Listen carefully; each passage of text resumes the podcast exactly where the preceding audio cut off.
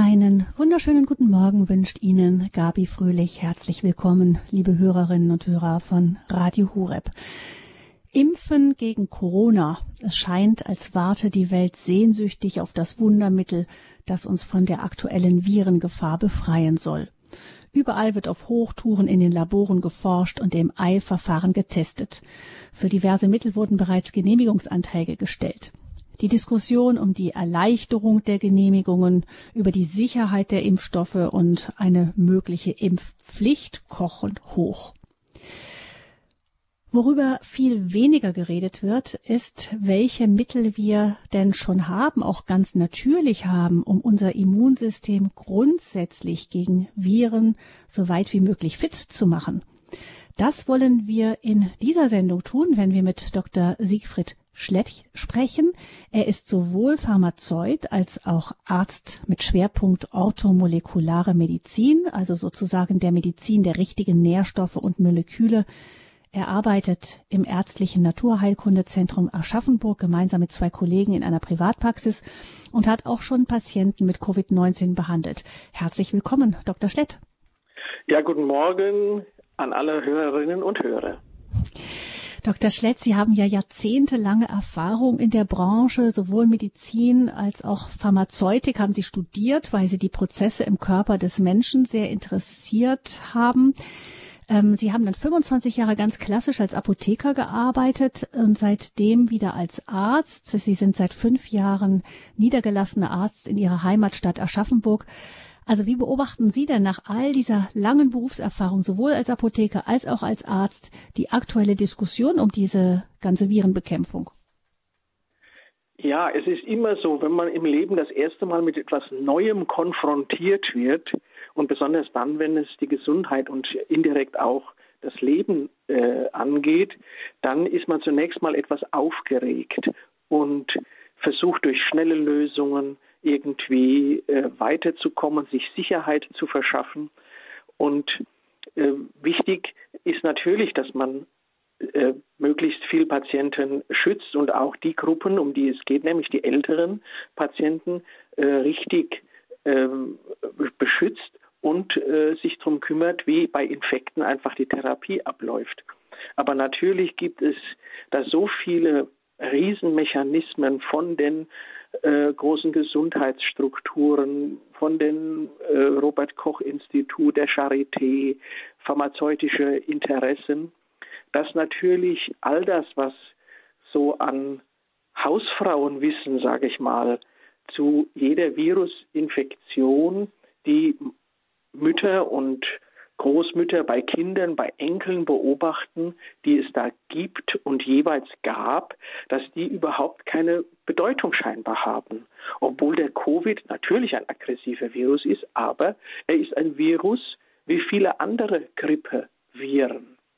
Und da die richtige Balance zu finden, auch mal über Dinge nachzudenken, die uns vor Viren schützen, die uns nicht heilen, wenn wir vom Virus befallen sind, aber die uns stärken und das Abwehrsystem richtig einstellen, ist natürlich auch eine Notwendigkeit und kommt für meine Begriffe im Moment etwas zu kurz. Mhm.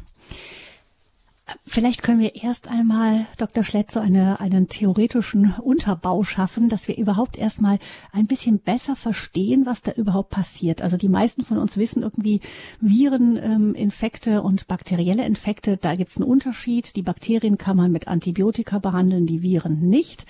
Ähm, aber was, was ist denn genau der Unterschied? Ich denke, das wissen die wenigsten von uns. Können Sie uns das mal ganz kurz aufschlüsseln? Wenn man das zum Beispiel an einer Angina festmacht, Sie haben äh, jemand, der Halsschmerzen hat und Sie schauen in den Hals, die äh, Mandeln sind geschwollen, es gibt so kleine weiße Stips auf diesen äh, Mandeln und dann weiß man, dass es ein Bakterium ist und dann gibt man Antibiotika oder ein Antibiotikum, das in dem Fall sich bewährt hat. Und nach einer bestimmten Zeit hilft man dem Körper mit den Bakterien und den Giften der Bakterien, die die ausscheiden, fertig zu werden. Wenn man zum Beispiel an den armen Mozart denken, der ist ja wahrscheinlich gestorben an einer Niereninsuffizienz, also an einer Nierenversagen nach Angina, nach also Streptokokkeninfekten, also bakteriellen Infekten. Und so haben also die Bakterien meistens auch über ihre Gifte eine Wirkung, eine zerstörerische Wirkung bis hin zur Blutvergiftung. Und die Antibiotika waren da ein Segen, weil damit auch gerade auch bei Patienten mit großen Verletzungen, der Wundbrand oder Infektionen, denken Sie an den an die Ausläufer des letzten Krieges, wo gerade in den letzten Jahren quasi dieses Antibiotikum erstmals entdeckt wurde und damit Leben gerettet wurde. Hm. Ähm, Dr. Schlett, also das heißt, das erste, wir wissen über Bakterien. Sie haben gesagt, man erkennt das sofort. Das sind Bakterien, keine Viren. Also ähm, Sie haben etwas gesagt von den Giften, die die Bakterien ausscheiden und die dem Körper zu schaffen machen. Vielleicht können Sie noch mal ganz genau sagen, was machen diese Bakterien im Körper? Wir, wir, unser Körper ist ja im Grunde voller Bakterien und die sollen ja auch da sein. Ähm, aber wo, wo fängt das an, aus dem Ruder zu laufen oder wo, wo unterscheiden wir gute und schlechte Bakterien? Ja, ich meine, das fängt bei jedem sich Schneiden im Haushalt an. Wenn Sie äh, Zwiebeln schneiden und Sie schneiden sich in die Finger und äh, oder in den Finger und die Wunde will und will nicht heilen und die Wunde wird dann etwas dicker, die Wundränder schwellen so etwas auf und Sie merken, wenn Sie das Pflaster wieder wechseln, dass jetzt nicht nur so blutiges Sekret drin ist, sondern auch so schleimig gelbliches Sekret, also Eiter sich bildet. Und das ist einfach eine Wunde, die sich infiziert hat mit Bakterien, die im Alltag überall vorkommen. Und dann gilt es natürlich äh, zu gucken, kann man diesen lokalen bakteriellen Infekt heilen, indem man Fingerbäder macht oder eine antibiotische Wundsalbe äh, aufbringt oder einfach spült und reinigt. Oder merkt man nach einer Zeit, dass zum Beispiel ein äh, roter Lymph, äh, eine rote Lymphreaktion den Arm entlang läuft, wo man merkt, aha, Bakterien wandern bereits über die Lymphe in, das, in den Körper hinein und die Blutvergiftung ist nahe. Und da ist natürlich dann Eile geboten und da muss man dann auf jeden Fall äh, auf jeden Fall zum Arzt oder ein Antibiotikum geben, um diesen Prozess zu stoppen. Also das heißt also relativ sichtbar, es ist immer relativ mhm. verfolgbar. Hm. Das heißt, die ähm, Bakterien, die scheiden Gifte aus und die sind das, was den Körper, ähm, den Körper dann unter Stress setzt. Zum, ja, und sie haben natürlich auch eine zerstörerische Wirkung, weil das Gewebe wird durch diese bakterielle äh, oder durch die eitrige Reaktion des Körpers auch nicht gerade gefördert. Hm. Also Bakterien kann man im Anfangsstadium ganz gut mit natürlichen äh, Mitteln bekämpfen erst einmal, aber wenn das ein gewisses Ausmaß angenommen hat, gerade bei einem Schnitt ist es schön sichtbar, Schnitt in Finger ist ja das Typische. Und dann gibt es gerötete Stellen, dann ist dann Alarm und dann dann kann ja, der Arzt eigentlich nur noch auch an Blaseninfekte hm. denken. Das sind ja häufig auch hm. Kolibakterien bei hm. Frauen. Hm. Oder geht in der Medizin im Moment eine ganz starke Diskussion, soll man behandeln mit Antibiotika oder nicht? Weil insgesamt merkt man natürlich, dass man mit dem Antibiotikum auch zu viel tun kann, weil das Antibiotikum wird ja dann über das Wasser, über die Kanalisation ausgeschieden, wandert in die Kläranlagen und, und auf unsere Äcker und nicht nur bei uns, sondern vor allen Dingen in der Tiermast, wo dieses Antibiotikum viel, viel stärker eingesetzt wird.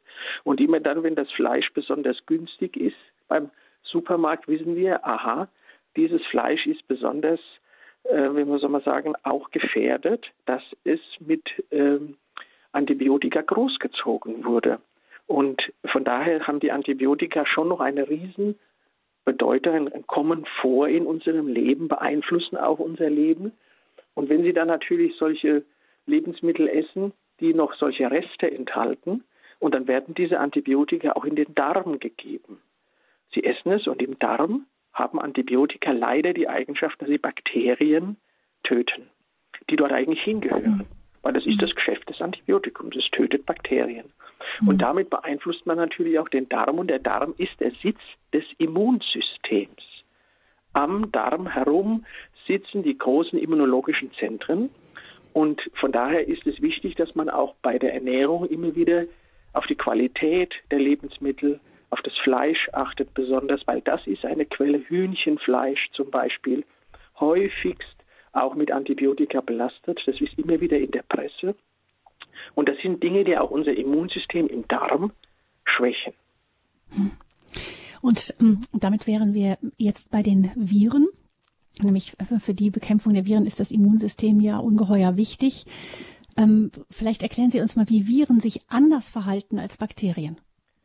Ja, die Viren haben äh, eine Art Andockstelle. Das sind also Punkte, wo sie sich an Zellen festklammern und dann öffnet sich unter ihren Füßen die Zellwand und in dieses Loch spritzen die Viren ihre genetische Information in die Zelle.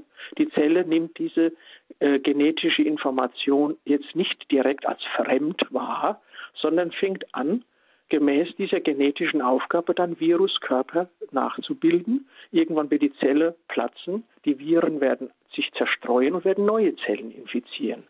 Und der Körper wird aber, je mehr dieser Prozess anläuft, merken, holla, da ist was faul und fängt an, einfach das Immunsystem hochzufahren und Entzündungsreaktionen, das sind die berühmten Zytokine, gewebsaktive Substanzen, die dann die Durchblutung steigern und Schmerzen in den Gelenken, in den Muskeln auslösen, Schwellungen hervorrufen, Kopfschmerzen, Fieber auslösen, so das Gefühl, dass man total zugeschwollen ist. Die Schleimhäute fangen mehr an, Schleime zu produzieren das ist dann dieser Zytokinsturm, der durch Viren ausgelöst wird. Und das ist mal mehr und mal weniger. Mal gibt es Viren, die nur eine, ich sage jetzt Rotznase auslösen. Dann gibt es Viren, die einfach äh, unspezifische Halsschmerzen, ein bisschen Lymphknotenschwellung am Hals und Fieber machen und andere. Da ist man einfach K.O., muss sich hinlegen und diesen Kampfes Tsunami aushalten, bis der Körper durch eigene Kräfte das Ganze besiegt. Und dann gibt es so eine Art Scheideweg.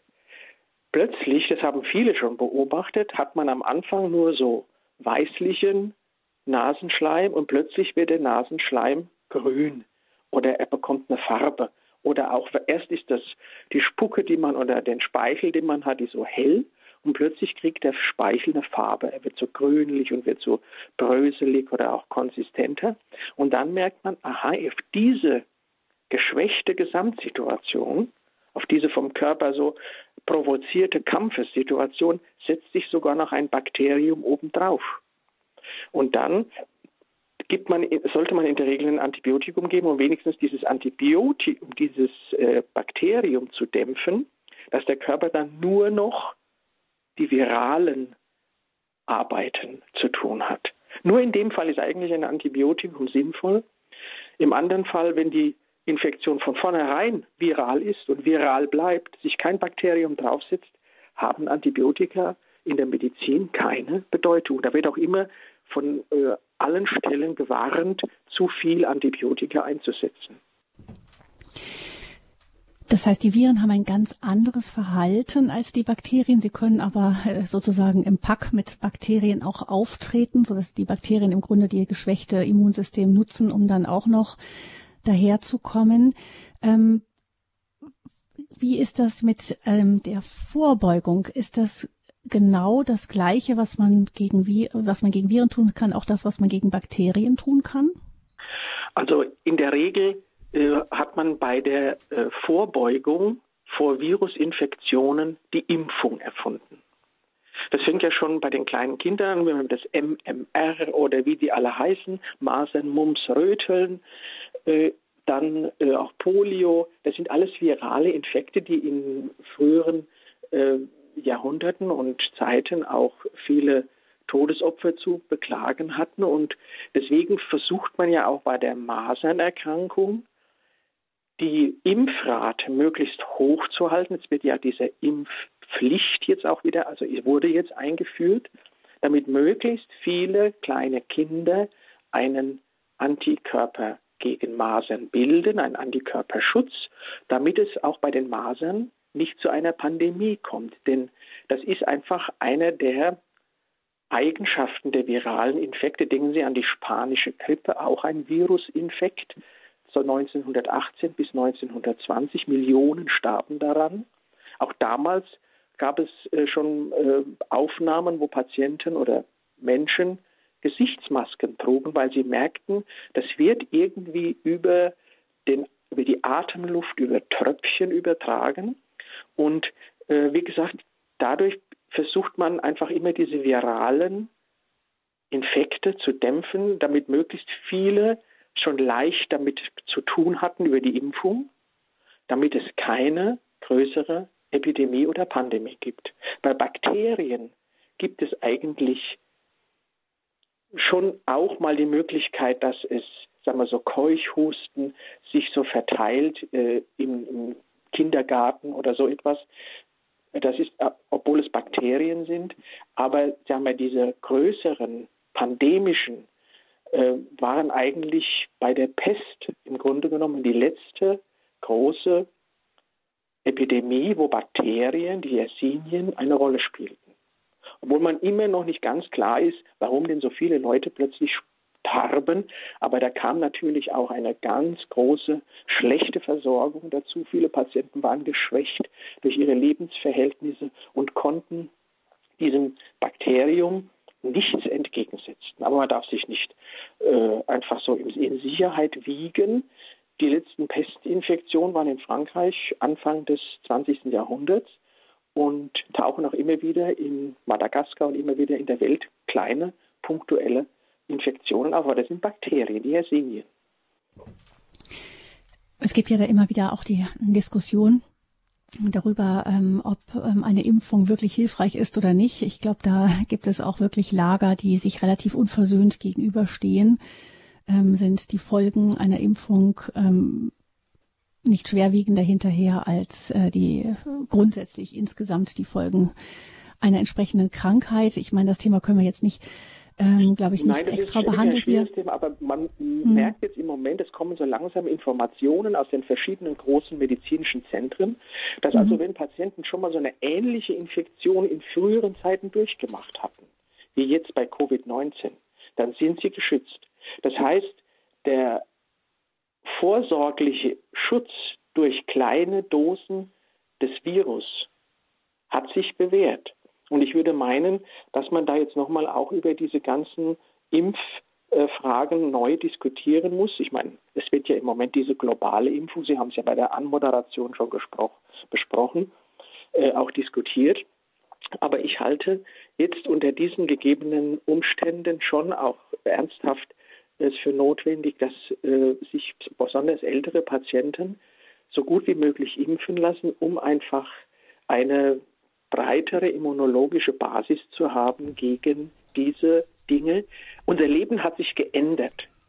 Die Leute fahren zu Millionen ins Ausland, kehren zurück, bringen Viren und Bakterien aus der ganzen Welt wieder hierher, kommen mit ihren älteren äh, Familienmitgliedern zusammen, sitzen zusammen und erzählen vom Urlaub und husten noch ein bisschen. Plötzlich wird das einfach verteilt. Also man kann nicht mal so sagen, früher war das auch nicht notwendig, weil früher sind wir auch nicht so gereist.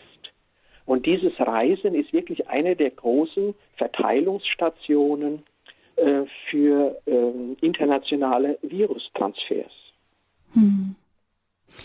Sehr, der, der, die Welt verändert sich und die Antworten darauf müssen sich anpassen. Ich meine, damit ist noch nicht die Diskussion geführt, wie lange solch ein Impfstoff geprüft werden muss. Das ist da, ist ja jetzt auch ein, eine größere Welle der Diskussion im Gang, wie wie lange muss man einen solchen Impfstoff prüfen, bevor man ihn wirklich auf die Menschen in einer breiten Masse loslassen kann. Und es gibt ja dann auch wohl diese genetischen Impfstoffe, die auch nochmal ganz eigene Fragen aufwerfen und so weiter und so fort.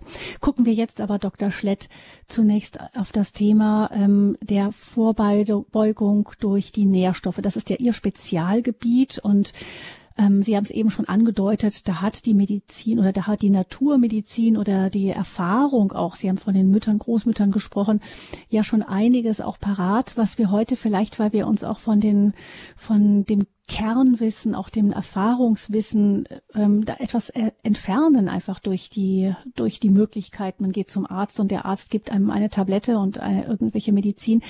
Ähm, da haben wir uns so sehr dran gewöhnt, dass wir oft vergessen haben, wie man sich selber durch natürliche Mittel auch schützen kann vor Krankheiten. Natürlich nicht so weit, dass man sagen kann, man hat die hundertprozentige Garantie, aber dass ein fittes Immunsystem eben auch eine sehr gute Vorsorge ist, das wissen wir schon. Was haben Sie denn da jetzt gerade, was Viren angeht, als Arzt? Wo haben Sie da positive Erfahrungen gesammelt? Wenn wir zum Beispiel an unser Leben denken, wie wir uns einkleiden und dass dann häufiger in der Winterzeit Grippeepidemien kommen. Also Grippen, Grippeepidemien kommen ganz selten im Sommer, also so im August oder im Juli oder im Mai, sondern die kommen meistens Januar, Februar, ausklingend März, wenn Sie in den letzten Jahren zurückschauen. Das heißt, die Winterzeit spielt eine gewisse Rolle, in welcher Form auch immer, dass wir anfälliger werden. Manche sagen, Mai, wir leben dann mit Heizung, die äh, Schleimhäute sind trocken oder sowas. Das halte ich für ein relativ untergeordnetes Thema. Aber ich glaube, dass wir noch weniger uns der Sonne aussetzen und dadurch die körpereigene Vitamin Dora, Vitamin D-Produktion ganz schwach ist. Und das sehe ich immer wieder bei meinen Patienten. Ich mache viele Vitamin D-Untersuchungen dass wir trotz, und da kommen Patienten aus dem Urlaub zurück und sagen, ich war im Urlaub und ich sage, jetzt machen wir mal Vitamin D und dann schauen sie ganz erstaunt, wenn sie gerade an der Untergrenze angekommen sind. Ja, wieso soll denn der Körper Vitamin D produzieren, wenn wir der Sonne nur unser Gesicht und die Hände bieten? Der Rest ist doch verhüllt. Und die Haut ist der Ort, wo Vitamin Dora aktiviert wird, fertig gemacht wird. Und wenn der Körper diese Möglichkeit nicht mehr anbietet durch unser Leben, und auch wenn wir unsere normalen Arbeitsrhythmen anschauen, wir gehen morgens in der Winterzeit im Dunkeln in den Job, arbeiten unter Neon oder normalen äh, Glühbirnenröhren oder im, im, im normalen äh, beleuchteten Büro und abends fahren wir im Dunkeln nach Hause und dann sitzen wir auch wieder unter der Glühlampe. Wo soll der Körper da Vitamin Dora in ausreichender Menge produzieren? Und das weiß man mit Sicherheit, dass Vitamin D auf jeden Fall eine äh, Bedeutung hat in der Immunverbesserung und in dem Virus, direkten Virusschutzprogramm, was der Körper äh, auflegt. Und das ist ja ein, ähm, ein ganz differenziertes äh, Programm, wo sehr viele Systeme zusammenarbeiten müssen. Aber von daher achte ich bei meinen Patienten, besonders auch bei meinen älteren Patienten, und da erinnere ich mich zum Beispiel jetzt an ein Ehepaar, die sind 93 Jahre alt, leben noch ganz äh, quietschfidel, machen ihren Haushalt noch. Und die hatten immer regelmäßig vor zehn Jahren einmal im Winter starke Bronchitiden, bis fast zur Lungenentzündung. Also wo ich immer äh, dachte, oi, hoffentlich wird es jetzt nicht eine Lungenentzündung. Also mit grippalen Gefühlen, mit starken Husten, mit Auswurf, mit äh, schlechtem Schlaf, alles was damit zusammenhängt. Den Patienten, dem Ehepaar habe ich Vitamin D gegeben. Seit dieser Zeit keine Natürlich gibt es immer mal wieder so zwei, drei Tage, wo die Nase läuft oder wo man auch mal leicht hustet, aber keine schwereren viralen Infekte in der Winterzeit. Und das ist jetzt nur ein kleines Beispiel. Das kann man bei vielen anderen ebenfalls so sehen. Und deswegen würde ich vielen äh, raten, älteren Patienten, aber auch allen Jüngeren, da Vitamin D etwas offensiver zu einzunehmen. Es wird dann immer davor gewarnt, dass Vitamin D Nierensteine machen könnte. Natürlich. Alles ist eine Frage der Dosis. Auch das abendliche Bier ist auch eine Frage der Dosis. Aber Vitamin D, wenn Sie das so einsetzen zwischen 2000 und 3000 Einheiten, einfach mal eine gewisse Zeit, vier, sechs Wochen, und dann können Sie auch mal beim Hausarzt einen Spiegel sich bestimmen lassen. Vielleicht sagt er, das müssen Sie selber bezahlen, kostet, ich glaube, um die 20 Euro, ist aber eine wichtige Bestimmung, weil damit weiß man auch, wie gut man von diesem Punkt gegen Viren schon mal geschützt ist. Und da bin ich etwas enttäuscht, dass diese ganzen Fragen auch in der Öffentlichkeit überhaupt keine Rolle spielen, weil es geht im Moment um diese Remdesivir, um diese starke viralen, äh, wie soll man sagen, fast Substanzen, die Viren an der Vermehrung hemmen, die stark in den Körper eingreifen, die auch in der Leber manchmal Probleme auslösen. Und die sind auch notwendig, wenn der Patient schwer erkrankt ist. Das will ich nicht dagegen äh, sprechen. Aber es ist keine, nicht die einzige Frage, um die wir uns als Ärzte bei den Patienten kümmern müssen. Und da ist das Vitamin D eine ganz wichtige es spielt eine ganz wichtige Rolle. Mhm. Wenn ähm, wir kennen ja oft ähm, Dr. Schlett diese kleinen Vitamin D Tablettchen, diese winzig kleinen. Ähm, vielleicht mal, wenn man noch das noch nicht nachgeguckt und nachgerechnet hat, wie unterscheiden sich denn die Dosen, die Sie empfehlen, von dem, was man da so normalerweise nimmt? Da haben Sie eine ganz wichtige Frage jetzt gestellt. Vitamin D ist ja ein fettlösliches Vitamin. Und ich bevorzuge in meinen äh, Vitamin D-Empfehlungen nur ölige Vitamin D-Zubereitungen. Entweder in diesen Ölkapseln, das sind so goldene kleine Käpselchen, äh, wo man sieht, das ist also nicht kein Pulver, sondern es ist eine ölige Grundlage, oder als Öltropfen direkt.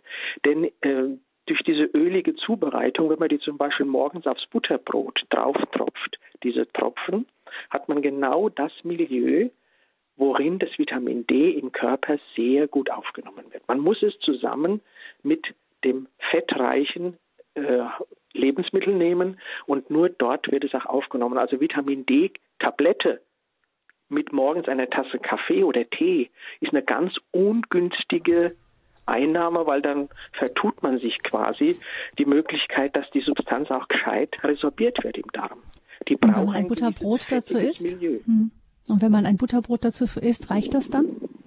Wäre wunderbar. Oder sogar sich dieses Vitamin D-Öl aufs Butterbrot mhm. drauf tropfen und es dann einfach gemeinsam essen. Mhm. Das ist vom und, äh, die, und die Mengen, vom apothekerlichen wie, wie ärztlichen die optimale Aufnahmemöglichkeit. Hm. Und wie sieht das jetzt von den Mengen her aus? Wie viel ist das dann ungefähr, diese die Grammzahlen? Die Vitamin D-Gaben, die werden so in internationalen Einheiten immer berechnet, IE, internationale Einheiten. Und äh, da kann man jetzt in dieser, sagen wir, etwas Krisenzeit würde ich etwas offensiver vorgehen, so zwischen 2000 und 3000 Einheiten täglich und dann nach sechs, acht Wochen eine Vitamin D-Kontrolle beim Hausarzt und dann sieht man, wo man liegt. Und ich bin immer wieder erstaunt, wie niedrig manche Patienten trotz starker Vitamin D-Gaben von 4000 und mehr trotzdem liegen können. Also man kann nicht einfach sagen, ich nehme sowas, das wird dann schon im Körper genug sein. Der Körper mhm. braucht eine gewisse, einen gewissen Spiegel, damit es auch optimal funktioniert. Und wie viele Einheiten sind in so einem Tropfen drin? Normalerweise äh, gibt es in Deutschland ein zugelassenes Produkt, äh, das Vigantolöl ist von der Firma Merck. Da sind 500 Einheiten drin. Aber es gibt auch andere äh, Rezepturen, da sind bis zu 1000 Einheiten drin. Man muss dann halt genau auf den äh, auf das äh, Etikett schauen. Ein Tropfen enthält so und so viel Einheiten und dann kann man sich ja entweder mit zwei oder drei oder sechs Tropfen, je nachdem, seine zwei bis 3.000 Einheiten zusammentropfen. Ja, weil wenn man die hohen Zahlen hört, dann fürchtet man vielleicht, dass man da jetzt ta äh, über Tage hunderte von Tropfen essen muss. Das ist gar nicht so. In einem Tropfen ist schon ganz viel drin. Haben genau. wir rausgehört. Also das ist das Vitamin D. Und was kommt als Kombi dann noch dazu zu einer optimalen Virenbekämpfung? Für mich ist das Vitamin C da immer noch der wichtigste wasserlösliche Teil. Also wir waren beim Vitamin Dora eben im fettlöslichen äh, Geschehen und beim Vitamin C sind wir jetzt im wasserlöslichen Geschehen.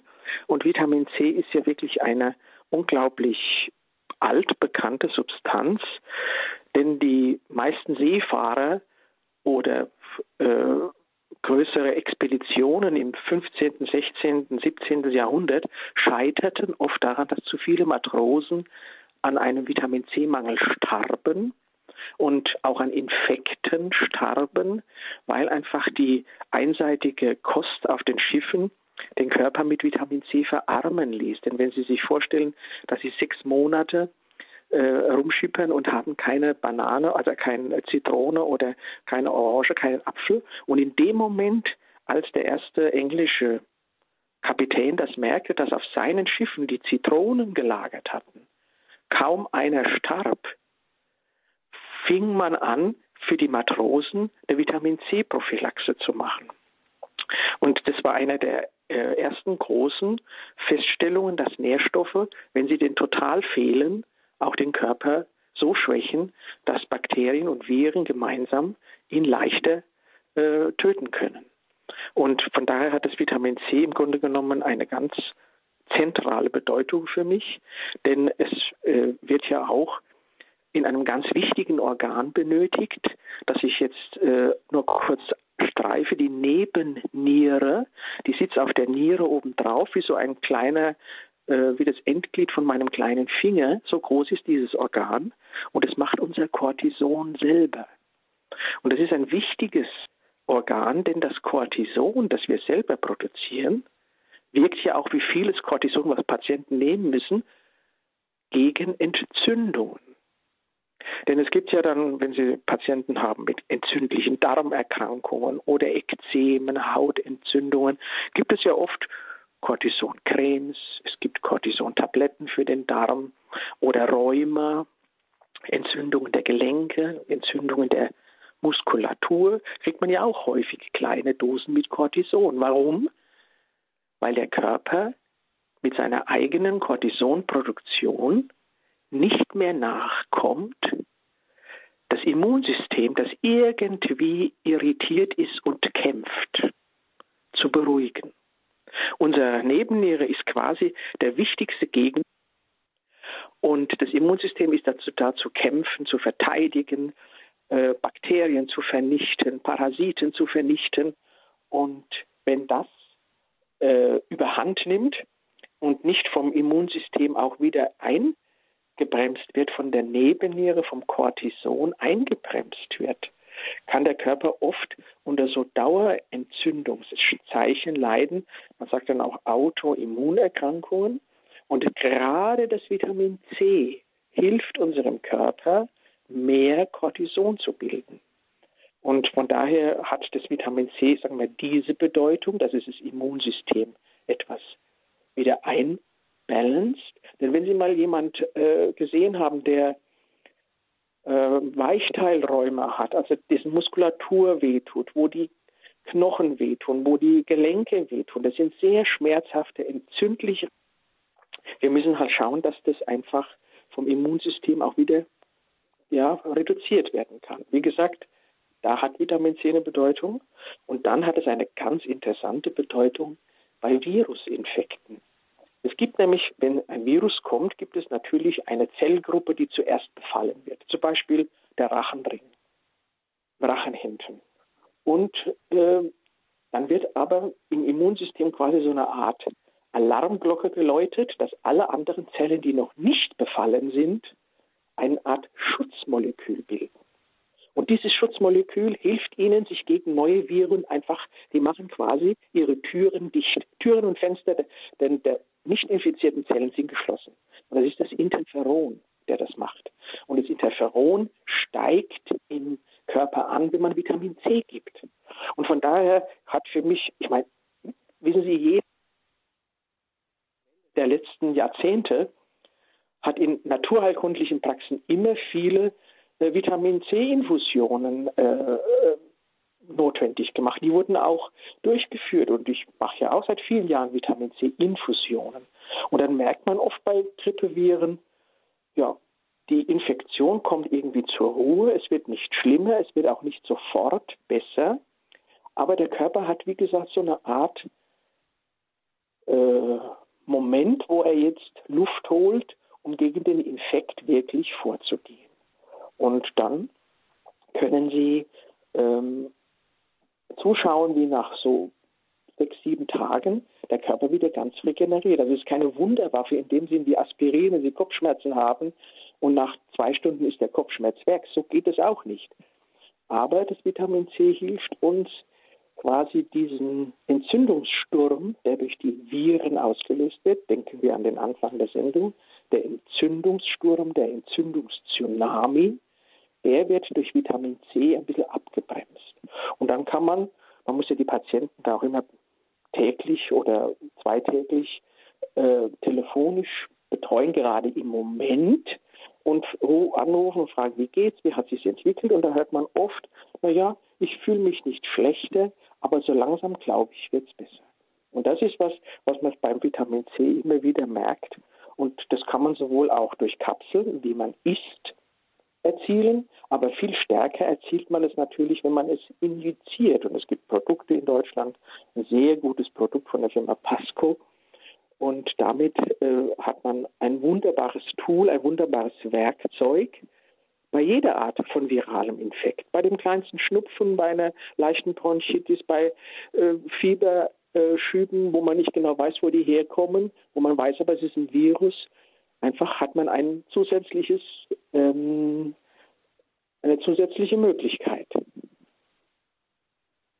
Auch um die Größenordnung zu verstehen, ähm, muss man dann regelmäßig äh, dieses Vitamin C gespritzt bekommen oder kann man das auch, wenn man jetzt zum Beispiel dieses Pulver hat, einfach den, über den Tag verteilt immer wieder eine gewisse Dosis einnehmen?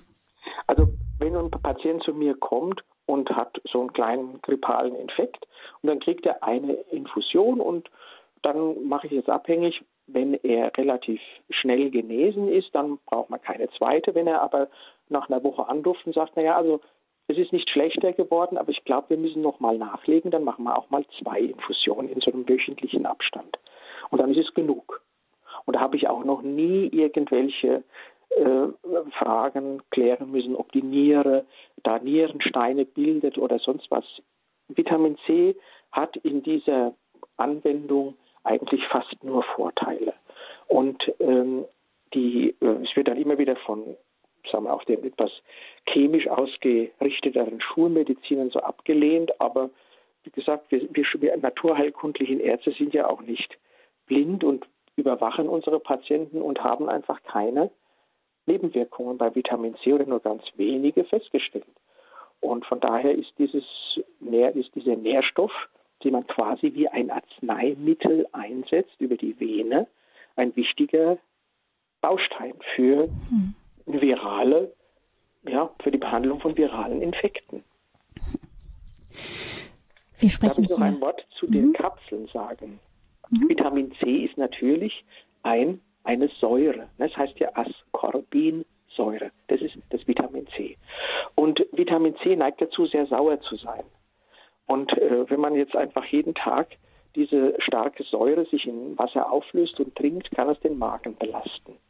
Und von daher empfehlen wir ähm, Orthomolekularmediziner ein gepuffertes Vitamin C. Da ist quasi die Säurewirkung durch Calcium gedrosselt und im Körper bildet sich trotzdem wieder die normale Vitamin C äh, Struktur zurück, ohne dass es den Magen über zu viel Säure beeinflusst. Mhm. Und das ist so ein bisschen der Unterschied zwischen den äh, Vitamin C, das gespritzt wird. Das ist meistens das Natriumsalz, das Natriumascorbat. Essen sollte man das gepufferte Vitamin C als Calciumascorbat und das gibt es in Kapselform zwischen 300 und 500 Milligramm. Und im Moment nehme ich selber, weil ich arbeite ja auch in der Praxis, 1000 Milligramm Calciumascorbat täglich. Einfach um mich zu schützen. Ich nehme täglich 3000 Einheiten Vitamin D und 1000 Milligramm Vitamin C in gepufferter Form. Mhm. Calciumascorbat ist der Fachbegriff für dieses Jawohl, gepufferte Vitamin C. mhm. Vitamin C. Mhm. Wie halte ich mich gesund gegen Viren? Das ist das Thema hier in dieser Lebenshilfesendung mit Dr. Siegfried Schlett. Er ist Apotheker und Mediziner. Und ähm, es gibt noch mehr Nährstoffe, die unseren Körper fit halten. Darüber sprechen wir jetzt gleich weiter in dieser Lebenshilfesendung. Aber ich möchte Ihnen liebe Hörerinnen und Hörer, doch auch die Möglichkeit geben, sich mit Ihren persönlichen Fragen mit in diese Sendung einzubringen unter der Hörernummer 089 517 008 008. Das ist die Nummer zu dieser Lebenshilfesendung bei Radio Horeb. Wie halte ich mich gesund gegen Viren? 089 517 008 008.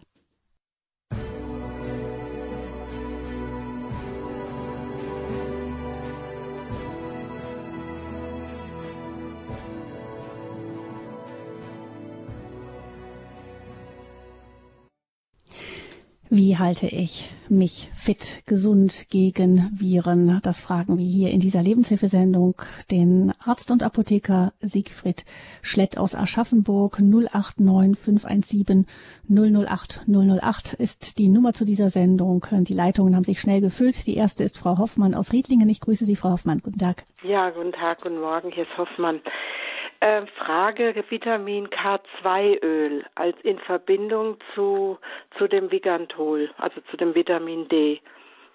wie stehen Sie dazu oder wie viel nimmt man da oder mhm. was sagen Sie dazu, Herr Dr. Schlett? Mei, das hat jetzt ähm, in dem Sinn für unsere virale Frage nicht so eine zentrale Bedeutung.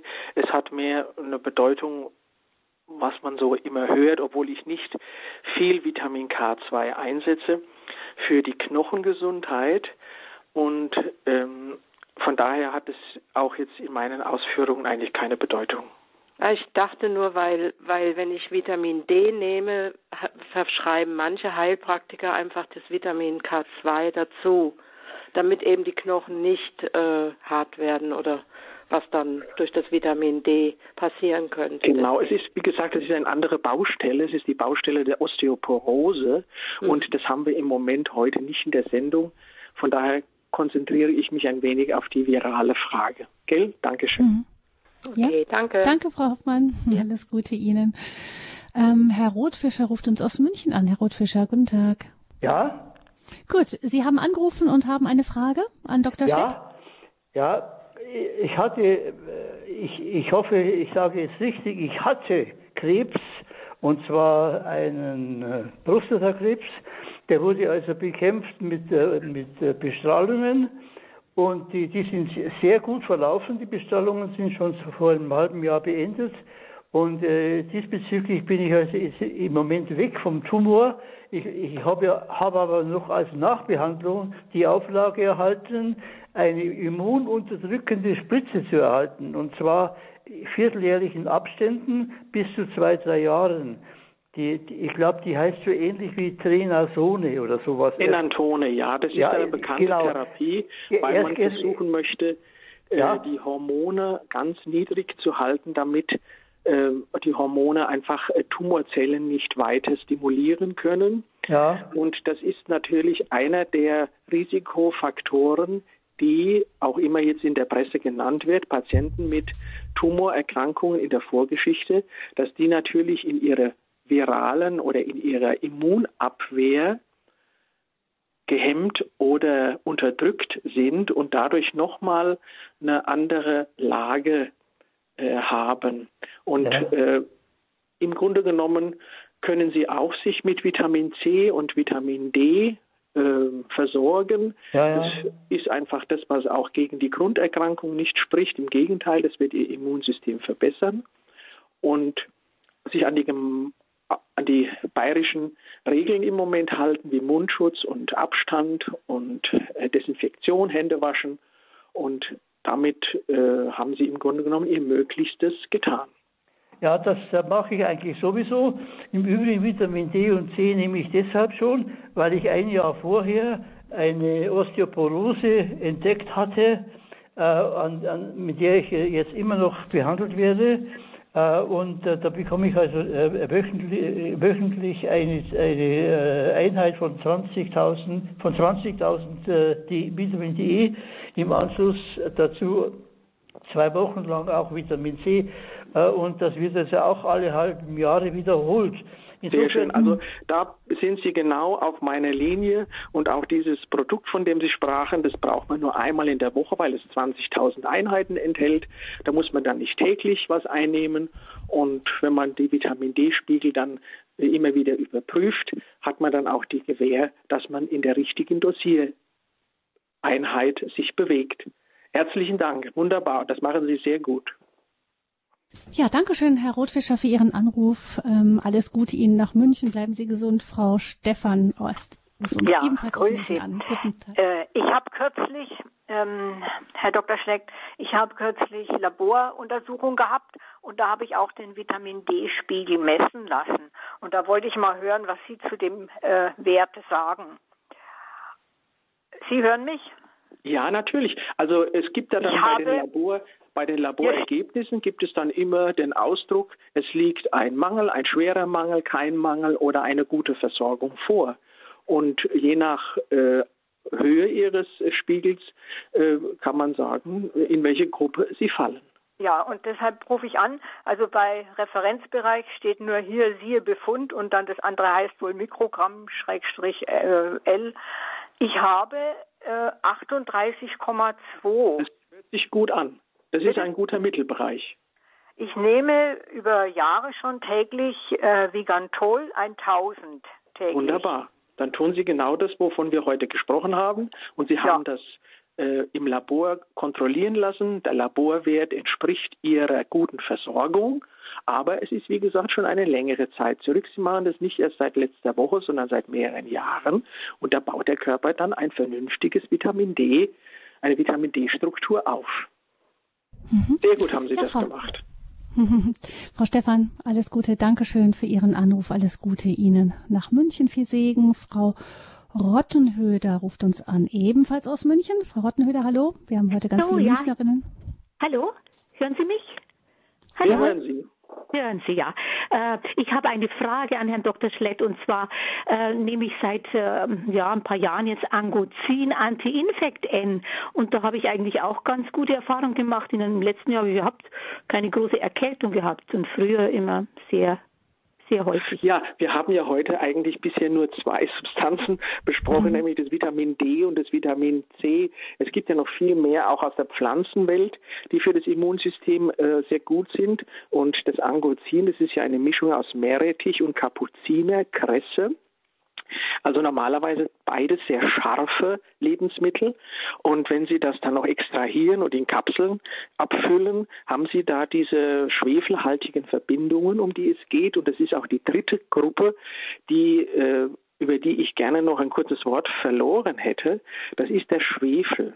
Schwefelhaltige Verbindungen haben für das Immunsystem eine ganz wichtige Bedeutung.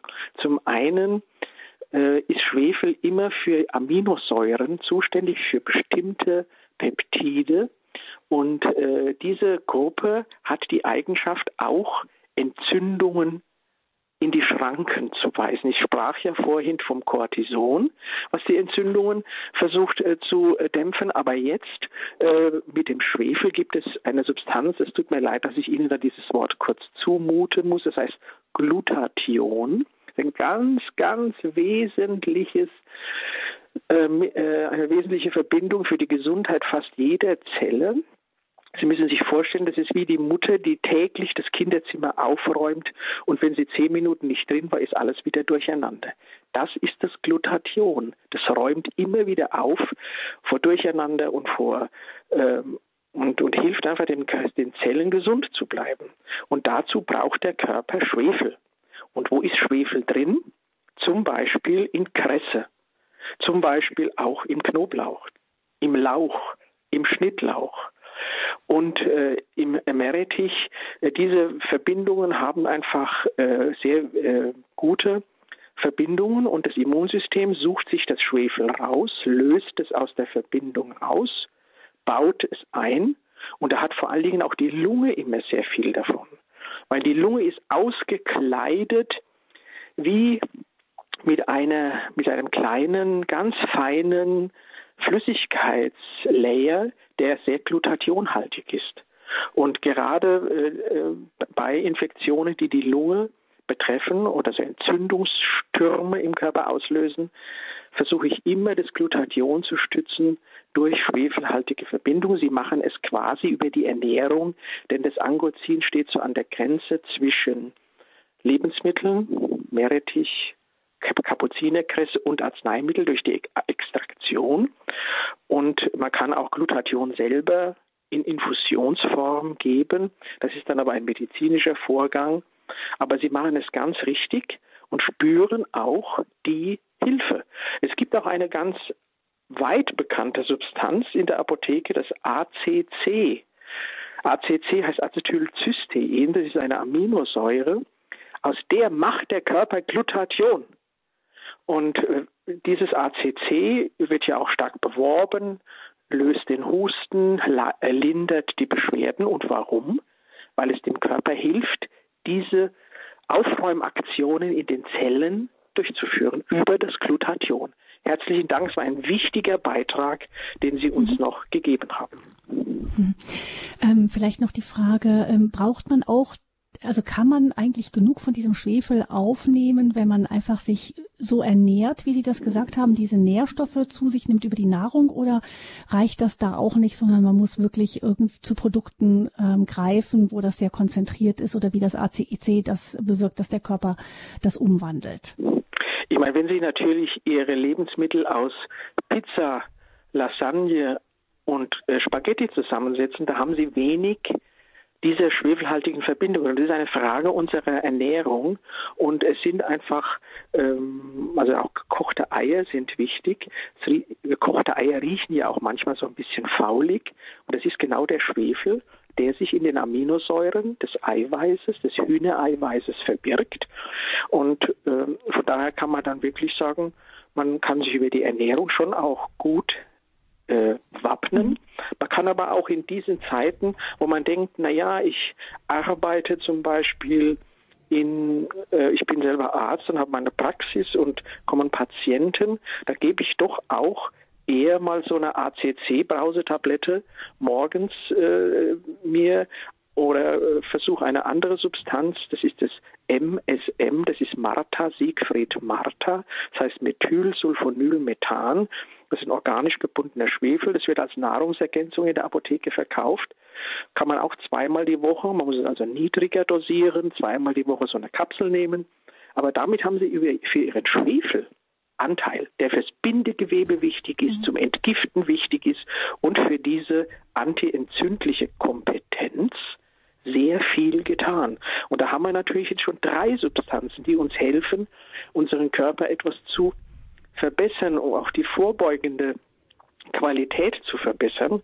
Und ich muss gestehen, dass es mir immer leid tut, wenn wir überhaupt nicht über die Dinge sprechen, mit denen wir uns auch ein bisschen schützen können, die uns auch eine gewisse Verteidigungsstrategie erzeugen, die natürlich kein äh, Wundermittel sind, die auch keinen Infekt einfach neutralisieren, sondern wenn der Infekt da ist, ist er da und da können wir noch hoffen, wenn er nicht zu stark wird.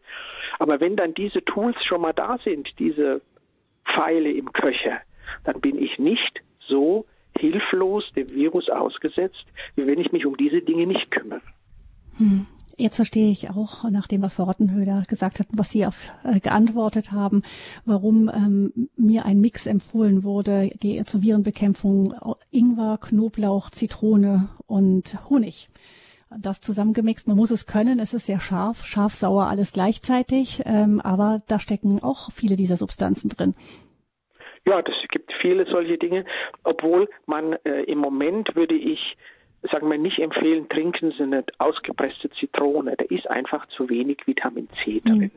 Eine Zitrone enthält vielleicht 30 bis 50 Milligramm. Ich sprach für meine Prophylaxe von 1000. Da merken mhm. Sie, was das für eine Dimension ist. Tropfen auf den heißen Stein. Ich mache das ja nicht dauernd. Ich beende das auch, sobald die Zahlen wieder rückläufig sind, sobald man wieder ganz normal sich verhalten kann. Aber die nächsten drei, vier Wochen werde ich das auch wegen der Praxis auch wegen meiner eigenen, wegen meines eigenen Schutzes, werde ich das in dieser Höhe beibehalten. Aber im Sommer mhm. bin ich sicher, dass ich dann keine dieser genannten Nährstoffe brauche. Vitamin D habe ich durch meinen Garten. Ich arbeite sehr viel im Garten. Und äh, mhm. Vitamin C habe ich dann äh, einfach durch das normale mhm. Lebensmittel und Schwefel auch. Mhm. Dankeschön, Frau Rottenhöder, für Ihren Hinweis. Frau Maria Wieder München ruft uns an. Guten Tag. Ja, grüß Gott, Herr Dr. Schlöpp. Äh, Folgendes, ich habe zwei Fragen bitte. Und zwar, äh, Sie haben was von, der, äh, von den Nasentropfen, von der laufenden Nase gesagt. Und mir läuft da immer das Wasser aus der Nase.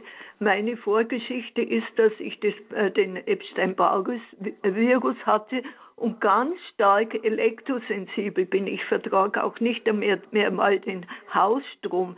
Kann das sein, dass dann der Funk oder die Strahlung mir die, äh, das Wasser aus der Nase laufen lässt?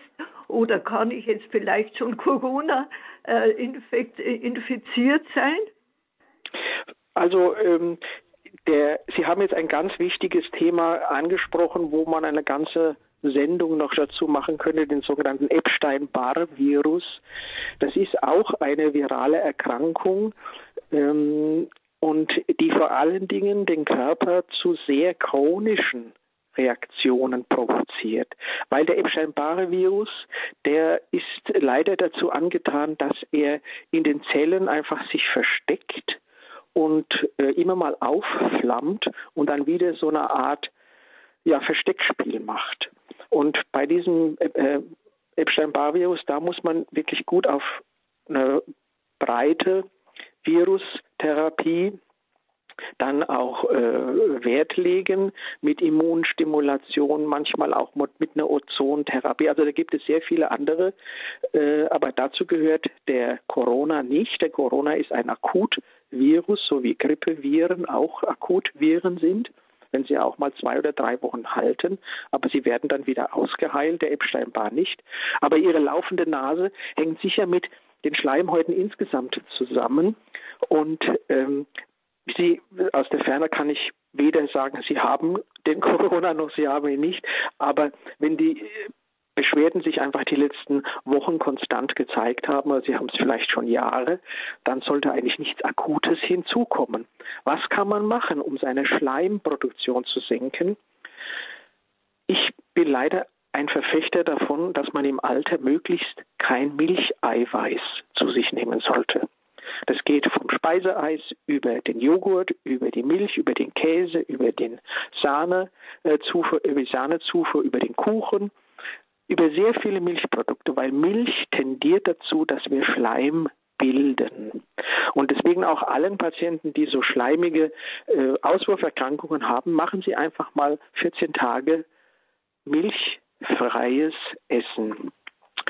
Damit äh, haben Sie auf jeden Fall einen Beitrag über den Darm getan, denn im Darm wird ja dann nicht mehr dieses Milcheiweiß ihr Immunsystem irritieren und von daher hat das Immunsystem das Gefühl, holla, ein Bösewicht fällt weg, also müssen wir nicht mehr so viel kämpfen, fährt seine Aktivitäten etwas herunter und dann entschwinden so leichte entzündliche Reaktionen. Ja, und die zweite Frage wäre, ich ne, habe früher immer Vigantolöl genommen und dann hat mir jemand gesagt, Lebertran wäre auch gut. Was ist besser? Das Vigantolöl ist ein Arzneimittel, Lebertran ist ein Lebensmittel. Im Lebertran gibt es auch natürliches Vitamin D und das haben ja in der Nachkriegszeit viele ja noch in Erinnerung, dass man dann diesen blöden Fischtran Löffel essen musste, um äh, Vitamin D zu sich zu nehmen, weil man sagte, die Kinder müssen wachsen die brauchen gesunde Knochen, weil man schon damals wusste, dass Vitamin D wichtig ist. Aber für die momentane Lage bin ich doch ein bisschen strenger und sage, da ist mir ein Vigantolöl lieber, weil da weiß ich, wie viele Einheiten drin sind. Und ich kann dann so viel nehmen, dass es auch im Körper durch Tests in einem guten Bereich ist, dass ich sicher Vitamin D satt habe. Herzlichen ja. Dank für Ihre Fragen, waren wunderbar. Ja, danke schön Ihnen, Frau Maria. Alles Gute, viel Segen Ihnen. Und eine Hörerin ruft uns anonym an aus Weilheim. Herzlich willkommen. Ja, grüß Gott. Ich habe eine Frage und zwar hätte ich die häufiger zu Ihren Sendungen. Und zwar, was ist mit Dialysepatienten mit wenig Restausscheidung? Wie verhalten die sich mit den ganzen Vitaminen und Zusatzstoffen und so weiter? Da muss man rechnen. Da muss man rechnen und äh, da, ich, wissen Sie, ich muss auch rechnen, wenn ein Patient mit 76 Jahren eine Vitamin C-Infusion bekommt oder ein junger Patient mit 25.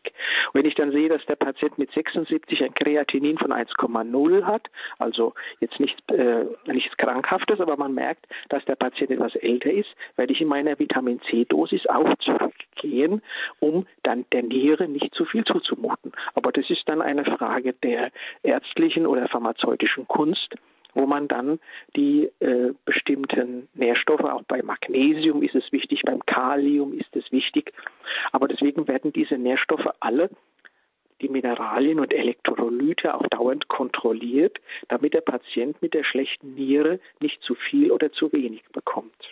Ja, jetzt habe ich eine Frage, wenn ich jetzt hochdosiertes Vitamin C zu mir nehmen würde, würde das dann bei mir eher die Gefahr der Nierensteine auslösen? Sind Sie denn Dialysepatient? Ja. Äh, es ist nicht die Nieren, es ist nicht der Nierenstein, der sich eventuell bildet, sondern das Vitamin C wird zu lange im Körper bleiben und wird sich zu, äh, wird zu langsam ausgeschieden werden. Ja. In Ihrem Fall würde ich eher auf die Orale, also auf die Kapsel ja. äh, zurückgreifen ja. und so mit 500 Milligramm äh, versuchen zu beginnen, weil wenn dann die Niere weniger schnell ausscheidet, wirkt ihr 500 Milligramm Vitamin C so stark wie mein 1000, weil ich es schneller ausscheide. Aber dadurch, dass sie es langsamer ausscheiden, haben sie von den 500 Milligramm mehr. Hm. Das heißt, eine Frage der Rechnung. Hm. sollte man, äh, das kann ich jetzt aus der Ferne natürlich überhaupt nicht be äh, beantworten, hm. dann müssten Sie mit Ihrem Nephrologen oder mit dem Hausarzt darüber sprechen, wie äh, die äh, Gesamtlage ist. Wie immer können in diesen Sendungen hier Anregungen gegeben werden, aber die konkrete Behandlung muss dann immer mit dem Fachmann oder der Fachfrau vor Ort ausgehandelt ähm, und besprochen werden. Vielen Dank für Ihren Anruf. Ich hoffe, es war etwas für Sie dabei. Ich würde gerne Frau Schild noch mit hineinnehmen als letzte Hörerin hier in dieser Sendung aus dem Resenrohr Kreis. Ganz kurze Frage, passt noch rein, Frau Schild. Ja, ich kurz. Vielen Dank. Herr Dr. Schlett, bei uns kam heute in der Zeitung ein Artikel, dass die Pflanze Artemisia Anua, ähm, das war eine alte Teepflanze aus China. Aus China, genau. Die chinesische Artemisia. Mahong heißt die auch. Und das ist eine Pflanze, die immer wieder äh, genannt wird, um das Immunsystem zu stabilisieren. Also wie gesagt, bei den Pflanzen kann man auch noch viel finden. Ich äh, würde mich im Moment eher so auf die äh, europäische Seite zu Meerrettich, zur Kresse, zum äh, Brokkoli, zu den Extrakten aus ähm, ja, Kreuzblütlern schlagen. Da weiß ich, dass über den Schwefelanteil einfach eine bestimmte äh, Wirkung da ist. Bei der Artemisia annua kenne ich nur die mögliche Wirkung, man sagt eher, dass sie mit Malaria eine bestimmte, eine bestimmte Rolle spielt, aber Malaria ist wieder ganz was anderes. Von daher halte ich da im Moment mich eher bedeckt. Vielen Dank ähm, für Ihre Frage. Und ein ganz herzliches Dankeschön, Dr. Siegfried Schlett, dass Sie uns als Apotheker und Mediziner, als Arzt hier zur Verfügung gestanden haben zu der Frage, wie halte ich mich gesund gegen Viren. Wir haben erfahren, es gibt ähm, eine ganze Reihe von Wirkstoffen, in, mit denen wir uns vorbeugend auch äh, unseren Körper, unser Immunsystem fit halten können gegen eine Virusinfektion. Da sind jetzt wirklich ganz viele Namen gefallen und so. Sie können, liebe Hörerinnen und Hörer, diese Sendung gerne nachhören noch einmal, falls Sie noch mal nachhören wollen, wie hieß das Produkt noch mal gleich. Die Sendung gibt es im Internet unter www.horeb.org, www.horeb.org in der Mediathek von Radio Horeb im Podcast. Ähm, Nochmal kurz die wichtigsten Produkte waren Vitamin C hochdosiert, Vitamin D auch ähm, in, in relativ hohen Dosen jetzt in dieser Winterzeit und schwefelhaltige Produkte. Alles weitere können Sie bestimmt auch vor Ort mit den Fachleuten besprechen. Aber wie gesagt, die Sendung zum Nachhören unter horeb.org, Mediathek von Radio Horeb, der im Podcast unter der Rubrik der Sendereihe Lebenshilfe. Vielen Dank, Dr. Schlett. Das war jetzt eine hochaktuelle Sendung. Ähm, wie halten wir uns fit gegen Viren? Wir haben erfahren, wir müssen nicht erst verzweifelt auf eine Impfung warten, um etwas tun zu können, auch wenn eine gute Impfung, das haben Sie gesagt, sicher auch eine Hilfe wäre, gerade für die Risikogruppen. Aber wir können auch selber etwas tun, gerade über die gesunde Ernährung.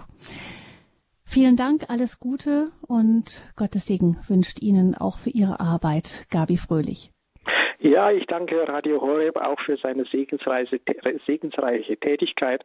Ich wünsche allen Patienten oder allen Zuhörern, dass sie gesund bleiben, Halten Sie die Abstände, tragen Sie Ihre Masken und bleiben Sie gesund. Auf Wiederhören.